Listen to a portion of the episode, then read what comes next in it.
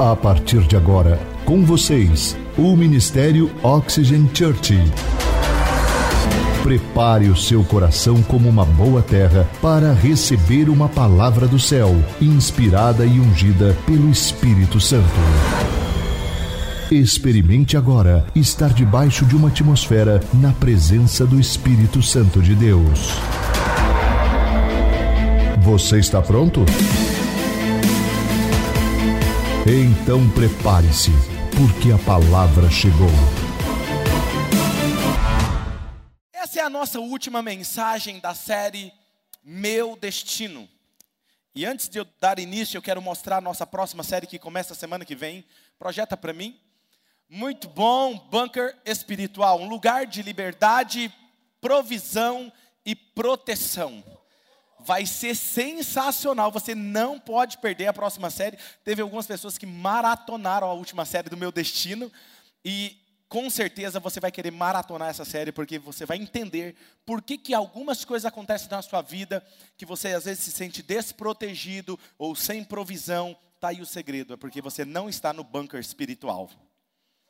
Muito bom. Vamos lá. Então, como eu estava dizendo, nós estamos na última ministração sobre o meu destino. E nós temos falado como Deus deu um sonho a José quando este tinha apenas 17 anos. Deus tinha um destino, um propósito para José. Porém, ele deveria, para alcançar esse propósito, esse destino, ele deveria passar por um processo.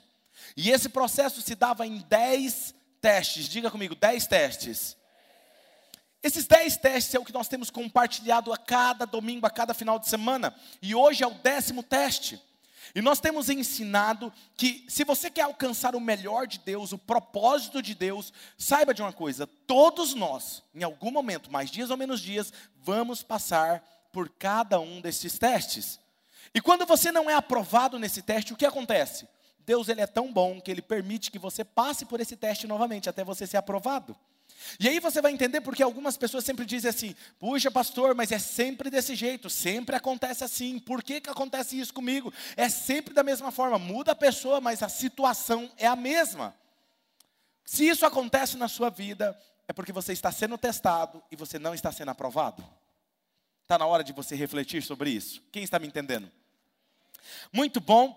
E tem uma coisa, apenas uma coisa que pode impedir de você alcançar o seu propósito, e ela se chama caráter.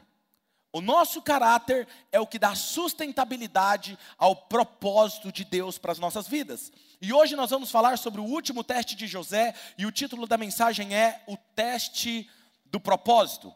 E eu quero começar fazendo algumas perguntas, porque quando se fala de propósito, se fala por que você nasceu, por que você existe. E quando isso acontece, as pessoas perguntam, pastor, mas isso é difícil. Como eu descubro o meu propósito? Por que eu estou aqui? Ah, eu, eu, eu faço isso, faço aquilo outro, mas eu não me sinto pleno, não me sinto satisfeito, eu não sou feliz. Entenda uma coisa: enquanto você não cumprir com o propósito que Deus criou você para ser, você não vai ser feliz plenamente. Você não vai se sentir pleno e eu quero começar fazendo essas perguntas: como saber qual é o propósito de Deus para a minha vida? Como cumprir ele? E é sobre isso que eu quero responder na pregação de hoje. Espero te ajudar com isso. Nós vamos voltar cronologicamente na mensagem da semana passada. Quem aqui esteve na semana passada? Ouvir a pastora Mari quebrando tudo? Não foi sensacional? Você pode dar um aplauso a Jesus Cristo pela vida dela? Ela foi simplesmente incrível. Incrível. Ela domina esse assunto de emoções e hoje, inclusive, de manhã, ela deu uma palavra fantástica para os voluntários sobre oração. Ela está de parabéns. Que Deus continue te usando, meu amor. É, você expôs o Éder, mas a gente entende. Brincadeira, né, Éder? Mas vamos lá, a gente está voltando cronologicamente no texto da Bíblia, porque eu não sei se você lembra, mas na semana passada nós falamos que o pai de José havia falecido. E nós estávamos em Gênesis capítulo 50. E hoje nós vamos voltar no capítulo 45 e no capítulo 45 é a primeira vez que José vê os seus irmãos depois de tê-los vendido como escravo.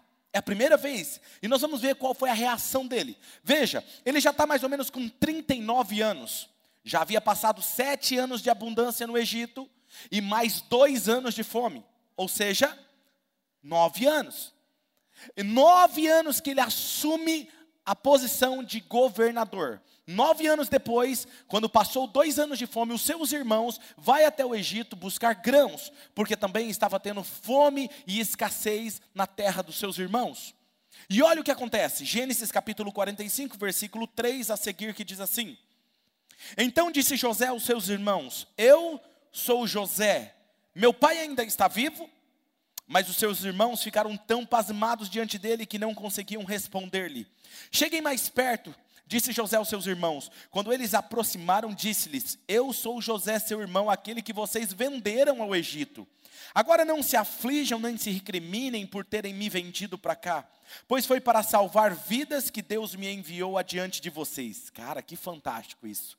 Olha isso, já houve dois anos de fome na terra e nos próximos cinco anos não haverá cultivo nem colheita, mas Deus me enviou à frente de vocês para lhes preservar um remanescente nessa terra e para salvar-lhes a vida com grande livramento.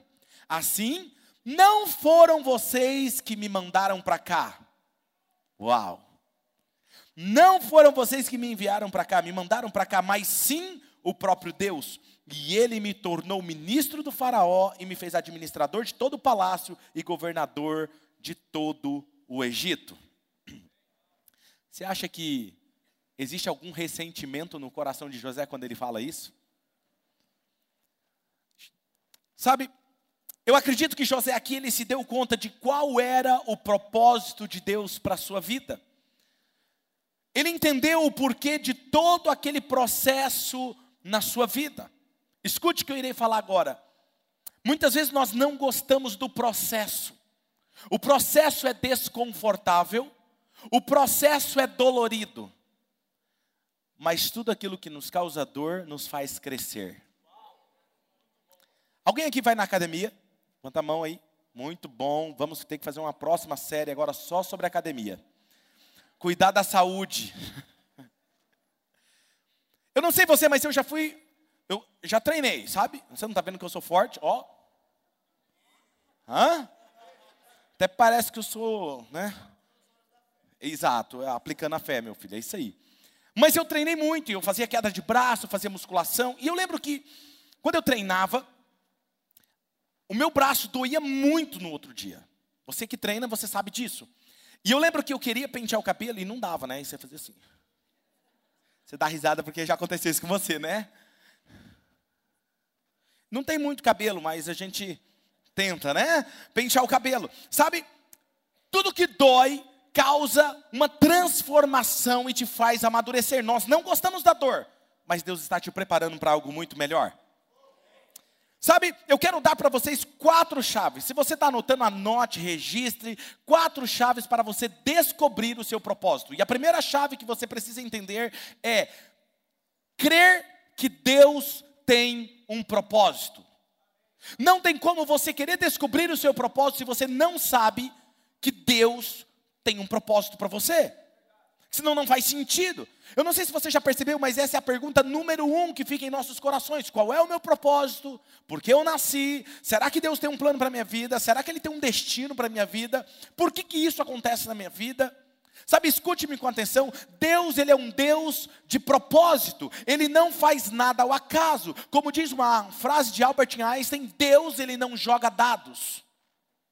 Deus ele não joga dados, onde você simplesmente joga dados e o resultado que sair é isso que vai ser. Não. Deus não faz nada ao acaso. Deus ele tem um projeto e ele é muito específico no que ele faz. Amém? Sabe, tudo que Deus criou tem um propósito. Nada do que foi criado existe por um acidente. A árvore, ela tem um porquê ela existe, você sabe, ela faz fotossíntese, é, nós temos os planetas que giram e que faz ali nos milímetros, cada detalhe, por exemplo, a Terra gira em torno de si mesmo, ela tem uma inclinação correta, se ela chegar um, alguns milímetros mais próxima do Sol, nós morremos queimados, e se ela se afastar, nós morremos congelados, tudo tem um propósito, por exemplo, o pelinho do seu nariz, às vezes te incomoda, não é verdade? Eu sei, ninguém fala sobre isso, mas seu pastor fala. Incomoda, principalmente quando tem um rebelde que fica saindo para fora. Não é de Deus isso. Ele precisa ser convertido, ou você corta ele ou arranca ele. Mas ele tem uma finalidade, ele tem um propósito. O que ele faz? Ele protege você de respirar alguns germes, algumas coisas. Sabe, cada coisa tem um propósito. Agora pergunto para você: se cada coisa existe com um propósito, por que Deus faria o pelinho, os seus pelos, a árvore, tudo que Ele faz tem um propósito? Porque você, que a Bíblia diz que você é a coroa da criação de Deus, porque você Ele iria criar sem um propósito? A Bíblia diz o seguinte em Salmo: você é, Deus criou você de uma forma assombrosa. De uma forma assombrosa, Deus me criou. Você é a coroa da criação de Deus. Então, quando você olhar no seu espelho, mesmo que algumas pessoas digam que você não é tão bonito assim, fala assim: Eu sou bonito.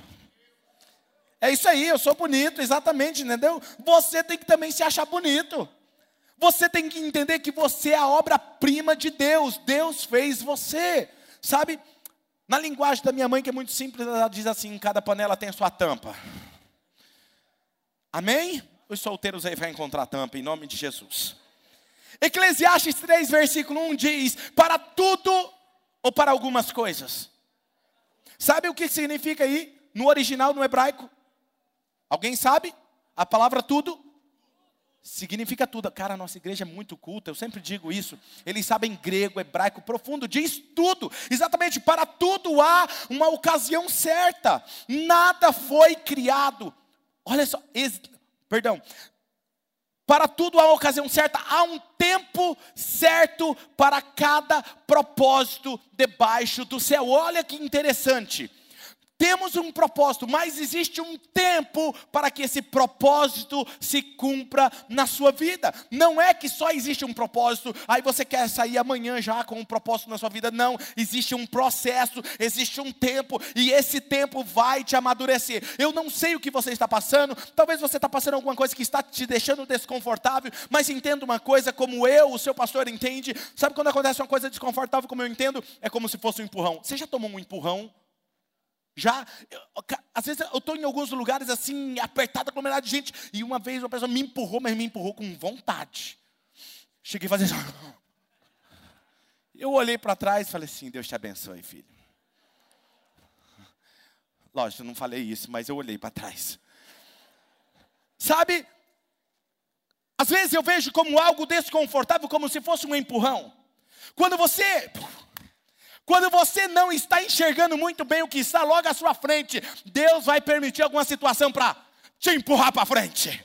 Te empurrar para frente, tipo, olha para o seu propósito, e é isso que Deus está fazendo com você. Se prepare, porque o melhor de Deus está vindo na sua direção. Uou! Uou! Eu estou pregando para uma igreja viva aqui hoje ou não? Você que está na internet, se prepare e começa a interagir em nome de Jesus. Sabe, observa, Deus criou cada coisa com um propósito, Deus criou todas as coisas com um propósito. E para saber o seu propósito, para saber como Deus criou você, escute o que eu irei falar. É só você olhar para como Deus fez você. Ele te criou de uma forma única. E para te ajudar a entender, eu gosto de usar exemplos. Eu pedi para o pessoal ir no mercado essa semana e comprar uma coisa. E eu quero que vocês olhem para essa coisa, esse objeto, e me ajude a encontrar o propósito disso. Por que, que isso existe? Vocês me ajudam? Muito bom.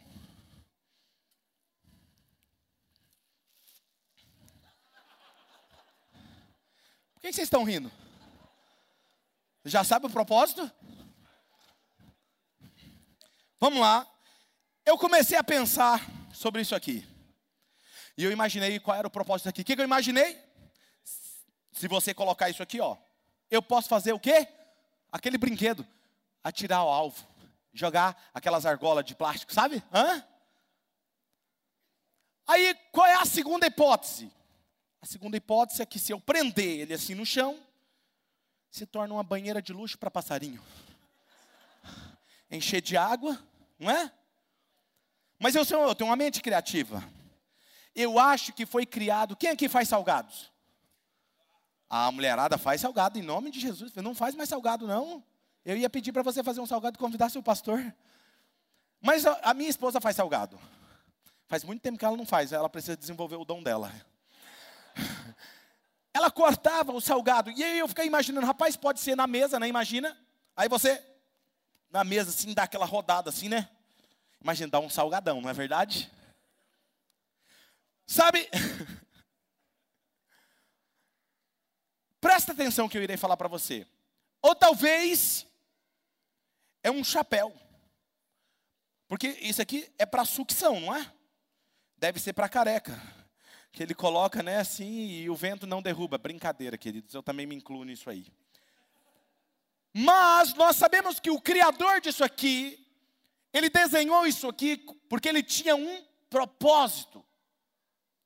Sim ou não? E para que serve isso aqui? Não vamos falar sobre isso, nem entrar em detalhes, tá bom? Você já sabe para que serve. Agora preste atenção, escute o que eu irei falar. Quando Deus criou você, Ele não colocou o que Ele colocou dentro de você por acidente. Ele pensou em um plano específico e Ele falou: para isso eu tenho que formar essa pessoa desse jeito. Agora você começa a entender por que, que você é do jeito que você é. Então pare de querer ser outra pessoa. Não queira ser uma performance ou uma versão melhor de outra pessoa. Seja a melhor versão de você mesmo. E quando você é a melhor versão de você mesmo, você se torna único. Quando você se torna único, você faz o que Deus chamou você para fazer. Tem alguém aqui me ouvindo hoje? Sabe, você precisa entender isso. Agora, sabe, preste atenção nisso que eu irei falar. A segunda chave. A segunda chave é entender que Deus, Ele tem o controle da sua história. Ele tem um controle. Ou, obviamente, se você falar assim, olha, Deus tem um controle da minha história, mas eu não quero seguir os mandamentos dele, vou fazer do jeito que eu quiser. Ele te dá o livre-arbítrio. Mas quando você entrega a sua vida a Ele, Ele tem um controle. Ele respeita a sua decisão. Você precisa entender que Deus tem um controle da sua vida. Você passará por alguns testes, terá um processo, mas Deus está conduzindo cada detalhe da sua vida. Olha o que está em Gênesis capítulo 45, versículo 5 sobre a vida de José. Agora não se aflijam nem se recriminem por terem me vendido para cá. Nós estamos falando de um jovem que foi vendido como escravo pelos seus irmãos. Sabe? Quem aqui não ficaria muito chateado? Acho mais que chateado, não é verdade? Alguém falaria assim, pastor, se eu pegar meu irmão, mato. Eu vou fazer com ele. Sabe, olha o que não se afligem nem se recriminem por terem vendido para cá, pois foi para salvar vidas que Deus me enviou adiante de vocês.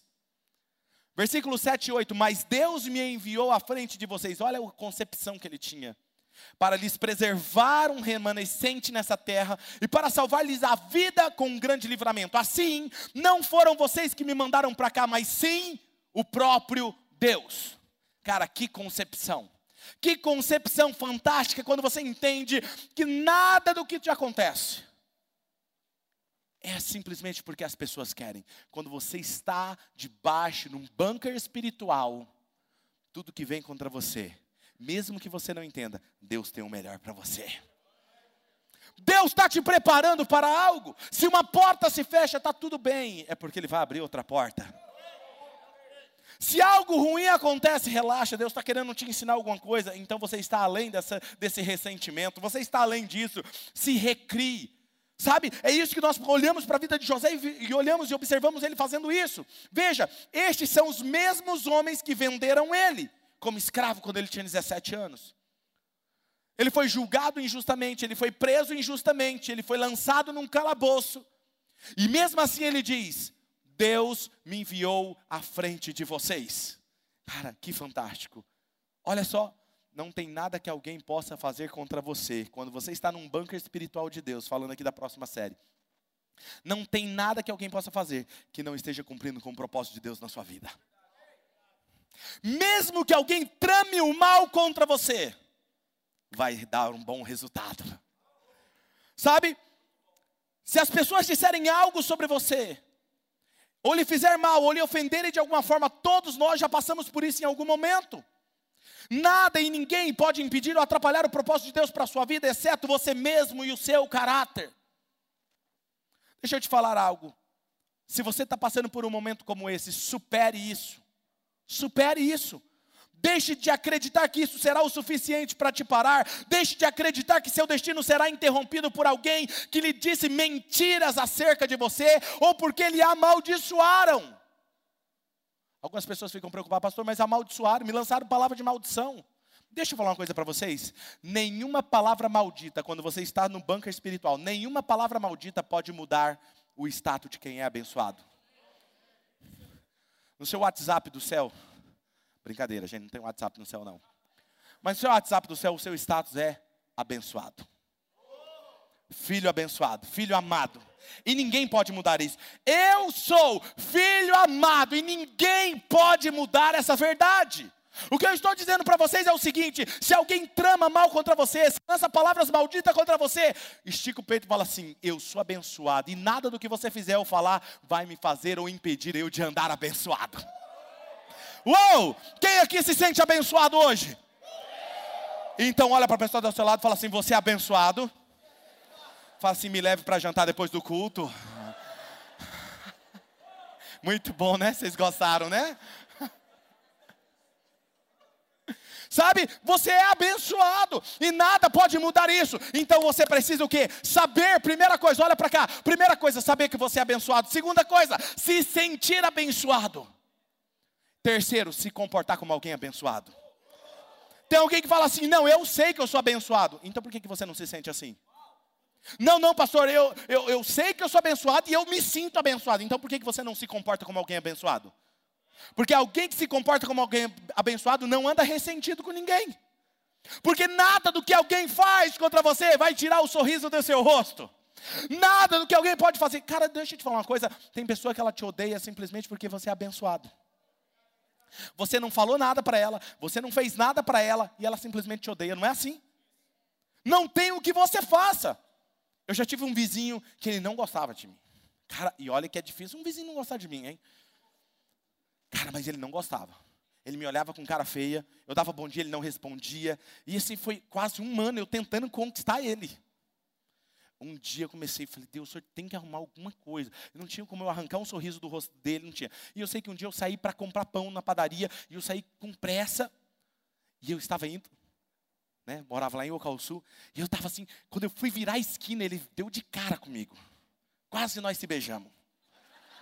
Nem pediu licença, ele virou Aí ele, desculpa. Falei, teve que rir.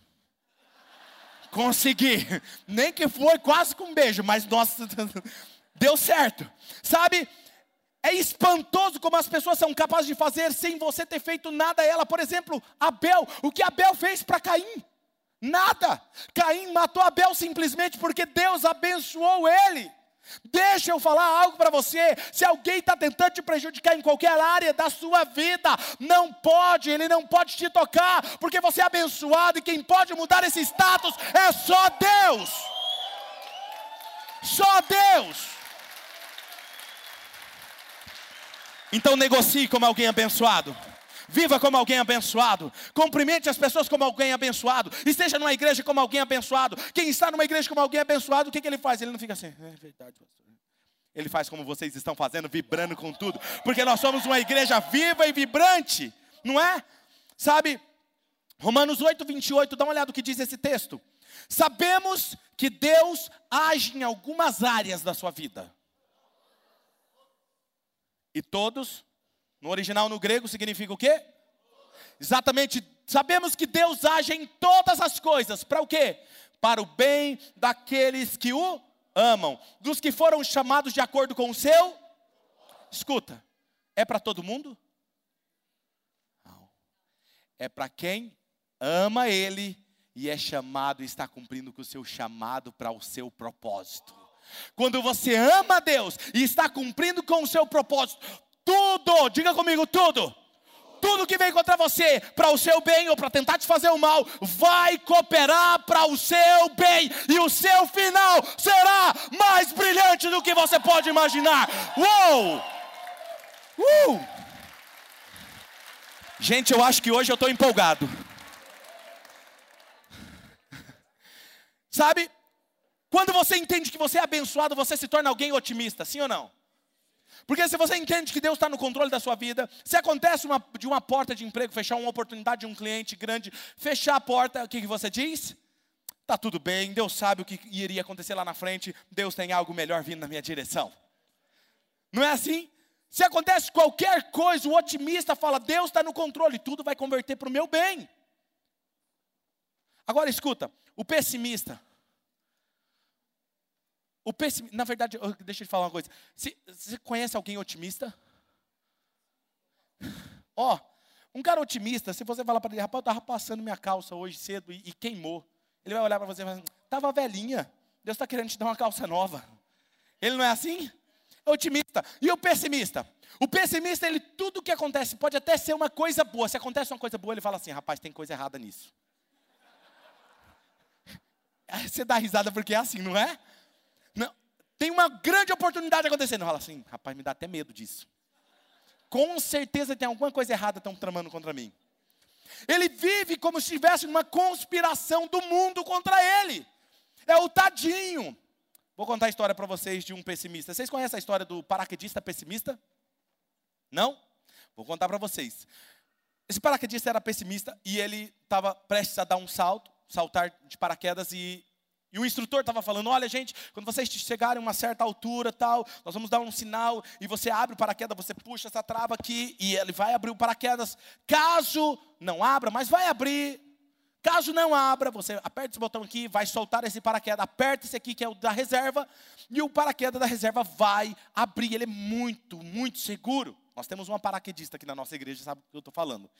E aí, quando vocês, vocês vão aterrissar num lugar, lá vai ter um caminhão esperando vocês, vão trazer vocês de volta para o aeroporto. Ok, ok. Todo mundo subiu e ele é pessimista. E aí, de repente, ele salta do avião e aí ele aperta para abrir o paraquedas, o paraquedas não abre, enrosca. E aí ele solta o paraquedas, ele abre o reserva e o reserva também não abre. E aí, sabe o que ele fala? Ele fala assim: com certeza, tenho certeza que o caminhão também não está me esperando. Obviamente, eu estou falando só isso para você, para você entender o que, que um pessimista ele sempre espera. O pior, a terceira chave. A terceira chave é descubra o seu dom e a sua direção. Porque quando você descobre o dom que Deus te deu, o presente que Deus te deu, o talento que Deus te deu, para que você cumpra com o seu propósito, aquilo que Deus injetou dentro de você, você descobre qual é a sua direção. Certo? Então vamos lá. Isso é muito importante, porque se você vai cumprir com o destino de Deus para a sua vida, você precisa descobrir qual é o seu dom. Deus te deu um dom, e eu quero mostrar isso na Bíblia para vocês. São dons naturais que todos nós aqui, em algum momento, nós temos um desses dons. E a partir desse dom você pode desenvolver. Então, se você quer aprender, é agora, é a hora. Vamos lá em Romanos capítulo 12, versículo 4 a 8.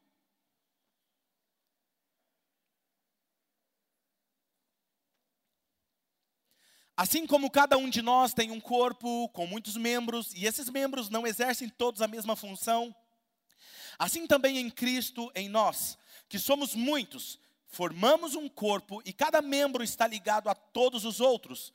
Temos diferentes dons. Dá uma pausa aqui. Aqui tem um problema. Porque eu tenho um dom. E eu não posso querer que todo mundo tenha o meu dom. Imagina se todo mundo fosse um pastor encorajador. Ia estar todo mundo aqui no palco pregando. Não é verdade? Mas quando a gente olha para outra pessoa, se você serve, se você faz algo na igreja, se você faz algo no seu trabalho, e você tem um dom, um talento para aquilo, para fazer naturalmente, espontaneamente, aí você sempre fica olhando para o outro que não faz e fala assim: por que, que ele não faz? Eu faço. Por que, que ele não faz? Talvez porque não seja o dom dele. Por isso que você completa ele. Para de olhar para o outro que não está fazendo e faça o que você foi chamado para fazer. Você se livra de muito encargos na sua mente, no seu, no, de, de pessimismo na sua vida, sabe? Olha, continuando, de acordo com a graça que nos foi dada, se alguém tem o dom de profetizar, nós vamos falar sobre isso Use-o na proporção da sua fé. Se o seu dom é servir, sirva. Se é ensinar, ensine. Se é dar ânimo, que assim faça. Se é contribuir, que contribua generosamente. Se é exercer liderança, que exerça com zelo. Se é mostrar misericórdia, que o faça com alegria. O profetizar aí é aquela pessoa seguinte: ele é o motivador, ele motiva as pessoas a servir a Deus. Ele profetiza sobre as pessoas para que elas sejam ajustadas, alinhadas a vida delas a Deus. Então você que tem essa capacidade, que sempre você está profetizando sobre a vida de alguém, você está declarando palavras de bênção sobre a vida de alguém, ou você até corrige, porque o profeta às vezes ele corrige, ele fala, ele ajuda o amigo, ele vai lá e corrige, ó, você precisa corrigir isso aqui, alinhar você com Deus. Esse é uma característica do, do profeta. O servo, este procura satisfazer as necessidades das pessoas de forma prática. Ele está em um lugar e ele sempre vai em busca de atender a necessidade das pessoas. Se alguém tem necessidade, ele vai resolver. Se ele está na sua casa, ele vai procurar lavar seus pratos. Ele não aguenta, ele quer servir de alguma forma. Ele não consegue ver uma necessidade de alguém e não fazer nada. E para ele é tão óbvio aquilo que ele fica bravo porque o outro não faz. Não é assim? Eu estou vendo um monte de gente rindo, um olhando para o outro aqui agora. Tá tudo bem, gente. Se você é servo, Deus vai te usar. Entendeu? O outro, a outra característica é o mestre. É o mestre, porque ele deseja estudar e apresentar as verdades às pessoas. Então, geralmente, essa pessoa tem uma característica de ler, de estudar. Ela se mergulha nos estudos, procura profundamente aquele assunto e anda com dois, três, quatro livros. E quando alguém acontece uma coisa, fala assim: Eu li um negócio que vai mudar a sua vida. Ele quer ensinar você o que ele aprendeu, o que ela aprendeu. Você está identificando alguém assim, né? E tem o encorajador. O encorajador, ele sempre busca encorajar as pessoas, não importa as circunstâncias. Se você perdeu o trabalho, ele diz: relaxa, Deus tem um trabalho melhor para você.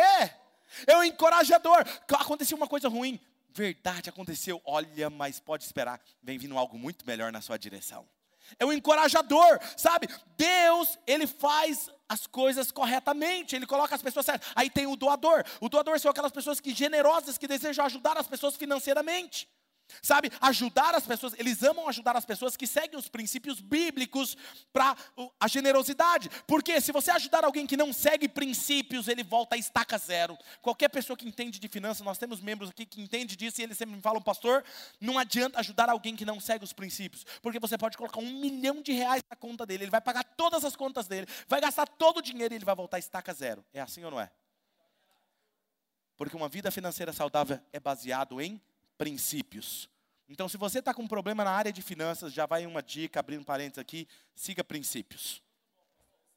Sabe, tem o administrador. O administrador, ele deseja levar as pessoas através de uma liderança bem organizada. E esse tipo de gente é tão engraçado. Eu não sei se você conhece alguém que é assim. Ele é tão organizado que ele organiza até as batatas fritas dele. Ele dá menor para maior. Aí ele coloca assim. Ele senta para comer, Tá os talheres ali, em vez dele pegar o talher e comer, não, ele primeiro ele encaixa os talheres direitinho assim, arruma o prato, né? Não, esse desenho é mais para cá, tal. Depois ele come. Não é assim? Ele vê um quadro, tá torto, mexe com ele. Mexe. É mais forte do que, não, tem que virar o quadro. Parar e mexer no quadro. Ele tem quase um toque. Sabe, olha só, tem o simpático. Os simpáticos são aqueles que são misericordiosos, são aqueles que te apoiam quando você precisa. Ele sente de estar com a pessoa. A pessoa está passando por uma dificuldade, ele vai lá e sofre junto com a pessoa, e chora com a pessoa, encoraja a pessoa. Aí ele fala, mas vamos fazer. Não, eu preciso estar com a pessoa nesse momento. É as pessoas que têm o dom de misericórdia.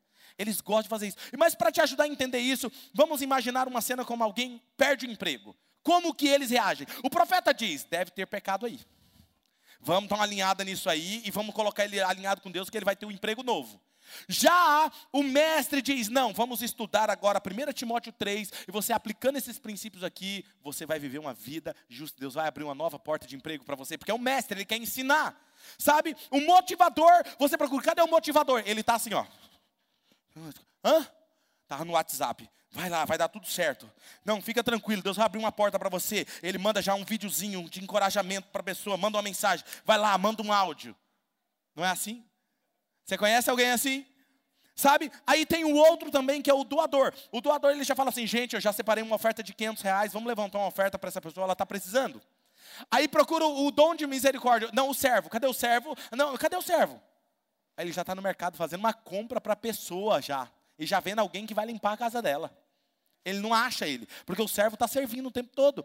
E, e, aí, cadê o de misericórdia? Não, misericórdia já foi na casa da pessoa e está lá com ela, encorajando ela. Oh, querido, está tudo bem, estou aqui com você. São talentos que você precisa descobrir como sementes em sua vida e desenvolver o seu propósito a partir disso. Isso é o que eu quero destacar sobre a vida de José. José ele tinha um dom sobre a sua liderança, e este dom estava ativo em todos os processos do teste da sua vida. Tem gente que fala assim: não, pastor, pode ficar tranquilo, eu vou desenvolver o meu dom quando eu chegar numa posição de autoridade. Deixa eu te falar uma coisa: isso é a, maior, a pior mentira. Porque quem tem um dom, não importa onde ele está, ele vai desenvolver. Deus tinha mostrado para José que ele tinha o dom da liderança. Não falou simplesmente que ele ia ser governador, falou que ele ia ser, ter liderança. E o que, que ele fez? Ele se moveu nessa direção da liderança. Ele estava na casa de, de Potifar, ele foi vendido como escravo, ele foi vendido para a casa de Potifar como escravo, e lá na casa de Potifar ele liderou. Lá na prisão, ele liderou. Lá no palácio, ele liderou. Ele simplesmente fez aquilo que ele foi chamado para fazer. Pessoas que não fazem aquilo que são chamadas para fazer vão continuar fazendo o que sempre fez e não gostam. Mas quando você faz aquilo que Deus chamou para fazer, isso abre portas na sua vida. Não importa se você vai ter que passar pela prisão, pela casa de Potifar, mas um dia vai chegar no palácio. Um dia vai chegar no palácio. Amém? Desenvolva o talento e o dom que Deus te deu se mova nessa direção. Se você sente que isso te dá prazer, o que, que você faz? O que, que te causa desconforto? Vou te dar um exemplo. Eu não gostava de ir numa igreja e ouvir uma pregação cansada, uma, uma pregação espada. Já ouviu falar na pregação espada? Chata e comprida. Sabe? Eu não gostava. E eu descobri, porque isso me incomodava demais, eu não gostava. E aí Deus falou assim: Eu te chamei para pregar diferente. Às vezes aquilo que está te deixando desconfortável é porque você foi chamado para resolver esse problema. Está alguém aqui comigo hoje? Outra dica: o que, que você faria sem ser por dinheiro? Não precisa me pagar, eu faço isso com prazer. Esse é o seu dom que Deus colocou dentro de você. É mais forte do que você. É aquilo que você dorme pensando, acorda pensando. Isso te move. É como um motor dentro de você que te tira do status parado ali e vai, te motiva, te empurra para frente. É isso, é isso, é isso. Todo dia você sabe, é isso. Tem alguém falando, não, não, não vai dar certo. Você, é isso, algo te move. Não, mas por que, que você faz isso? Porque eu nasci para fazer isso. Eu nasci para fazer isso. Sabe, deixa eu falar uma trajetória para você de uma pessoa. Falei, vou falar primeiro a trajetória, depois eu vou falar o nome. Aos 22 anos ele faliu o seu primeiro negócio. Aos 23, ele perdeu a sua primeira candidatura eleitoral. Aos 24 anos, ele faliu outro negócio. Aos 26, a sua esposa faleceu. Aos 27, ele tentou novamente, mas ele teve uma crise nervosa afetando a sua saúde. Aos 29, ele perdeu a oportunidade de ser o porta-voz do governo, ele perdeu a eleição novamente. Aos 31 anos, ele perdeu a eleição novamente. Aos 34 anos, ele perdeu a eleição para o Congresso. Aos 39 anos, ele perdeu a eleição para o Congresso novamente. Aos 46, ele perdeu a eleição para o Senado. Aos 47 anos, ele perdeu a eleição para ser vice-presidente. Aos 49 anos, ele perdeu a eleição para o Senado novamente. E aos 51 anos de idade, ele foi eleito presidente dos Estados Unidos. O nome dele é Abraham Lincoln. Se fosse qualquer um de nós aqui, tentando, tentando, tentando, tentando, tentando e dando errado, você falar assim: eu não sou chamado para isso. Mas nem sempre aquilo que não dá certo não é porque você não foi chamado, é porque não chegou o tempo certo. Vou te falar o porquê. Ele liderou, Abraham Lincoln liderou o seu país durante a guerra civil que tiveram, e ele endireitou a maior atrocidade que aconteceu na história. Deus colocou ele no lugar certo e na hora certa. Se ele ganhasse para a presidência quando ele tinha trinta e poucos anos, ele não resolveria um problema para o qual ele nasceu. Ele precisava esperar os 51 anos de idade para ele ser eleito e resolver e ficar na história. E como disse o meu amigo Sidney hoje, e a cada nota de 5 dólares tem a foto dele. Deixa eu te falar uma coisa: você nasceu para resolver um problema na sua história. Tem algo que te move Faça como ele, ele tinha algo que movia ele na liderança. Era algo voltado para a política e ele se movia naquela direção. José se moveu nessa direção. Provérbios 22, 29, olha o que diz: Você já viu alguém muito competente no que faz? Ele servirá reis em vez de trabalhar para a gente comum. O seu dom abre portas para você. Quando você está num trabalho, na escola, em qualquer lugar, e você desenvolve aquilo que você nasceu para fazer, as portas se abrem para você. As pessoas abrem a oportunidade para você. Lembra que José interpretou o sonho do padeiro e do copeiro? Ele estava lá na prisão, mas ele fez o que ele era chamado para fazer, ele liderou bem e ele interpretou um sonho. E por causa dessa interpretação desse sonho, o propósito dele se cumpriu. Ele saiu e foi interpretar o sonho do Faraó. Aquilo que Deus colocou dentro de você será exatamente isso que vai te tirar da prisão. Sabe o que te prende no deserto? Está na hora de você descobrir o seu propósito. Quando você encontrar isso, vai ser exatamente isso que vai te fazer se sentir pleno e satisfeito. Quarta chave: determine a sua direção. Descobri a direção, descobri o meu dom. Se mantenha nessa direção e seja fiel. Eu me refiro ao propósito e destino de Deus para a sua vida. Deus te deu um dom que é uma direção para você seguir. E provavelmente você se pergunte, mas pastor, eu quero saber especificamente meu propósito. Tem como eu saber especificamente? Tem. Mas como eu vou saber, pastor? Me diga como. Quando você começar a fazer. Você só descobre fazendo. Eu era uma pessoa tímida. Eu ainda me considero tímido. Algumas pessoas não acreditam nisso, mas é verdade. O dia que eu entendi que meu propósito era ser um pastor para milhares de pessoas, eu comecei a me mover nessa direção. Deus me deu um grupo de jovens pequenininho, depois um outro grupo maior, e eu me movia. Eu venci a minha vergonha, eu venci a minha timidez, eu me arrisquei. A minha palavra para vocês hoje é: se arrisque. Don't stop, não pare, não desista. Se Deus te chamou para fazer algo, continue. Talvez você tenha passado por reveses na sua vida, situações e tempestades como Abraham Lincoln, como José, mas não pare, continue se movendo na direção do seu dom, porque será exatamente isso que abrirá portas para você.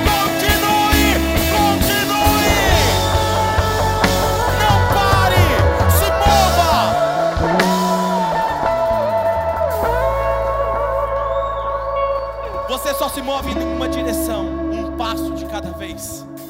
A Bíblia fala que lâmpada para os meus pés é a tua palavra. Não fala que a tua palavra é luz no final do túnel e eu siga a direção. Deus só mostra para você o próximo passo quando a palavra dele está clareando o próximo passo. Deus nunca te dá o próximo passo. Sabe por quê? Porque a caminhada com Deus é um ato de fé. É um ato de fé, é se arriscar em confiar. E às vezes Deus vai confiar para você algo mais maluco que for algo de um lugar que você talvez não vê fruto nenhum. Como um arquiteto, eu gosto dos arquitetos, eu gosto do Tiago, eu gosto do Vitor, porque eles são arquitetos, e deve ter mais arquitetos aqui em nosso meio. Mas o arquiteto tem uma capacidade que Deus deu a eles, que é o que? Eles olham num terreno baldio, cheio de entulhos, e eles falam assim: Uau, uau, eu consigo ver uma construção linda concluída aqui. E eles vão para o computador e desenham aquilo que eles enxergaram. Todos nós na nossa vida, estamos cheios de terrenos baldios, cheios de entulhos. Está na hora de Deus mostrar para você o que você nasceu para fazer. Eu não posso ser específico quanto ao seu propósito, mas seja fiel e se mova na direção do seu dom. Deus, ele não foi específico com José, ele simplesmente mostrou a ele liderança e ele foi fiel àquele dom. Ele se moveu. Se eu fui vendido como escravo, eu vou ser líder dos escravos. Se você foi para Potifar, você vai ser líder dos, dos, dos serviçais de Potifar. Se você vai para a cadeia de novo, eu vou ser líder de novo na cadeia. Se você vai para o palácio, eu vou ser líder de novo, porque eu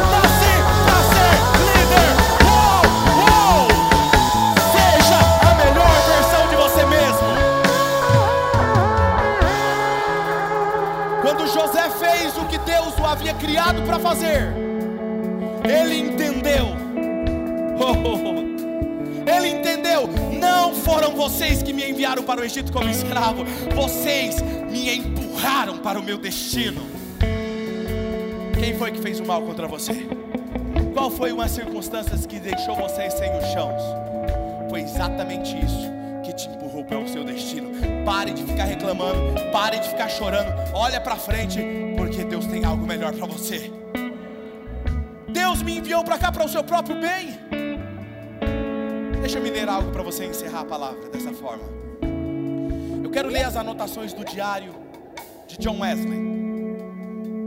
John Wesley foi um dos maiores pregadores da história da sua época.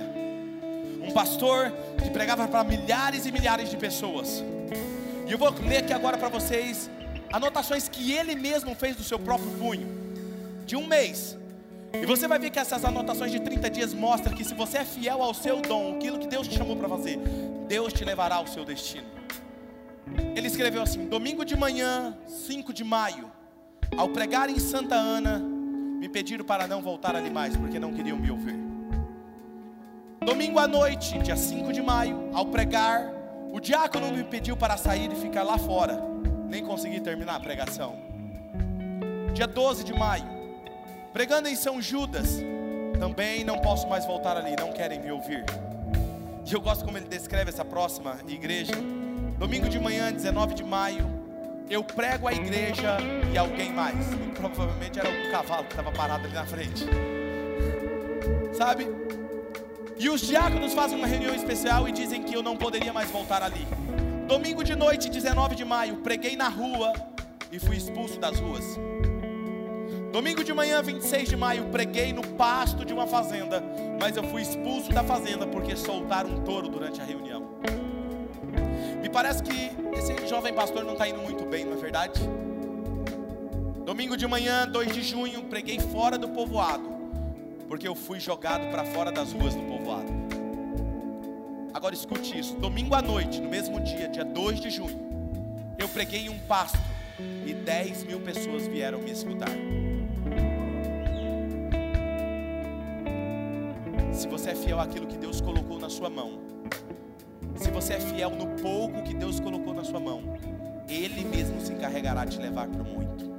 Se você não entender isso, esquece o seu propósito, porque você precisa passar por todos esses testes. O teste da resiliência, se reinventar no meio das dificuldades, ser a sua versão melhor de você mesmo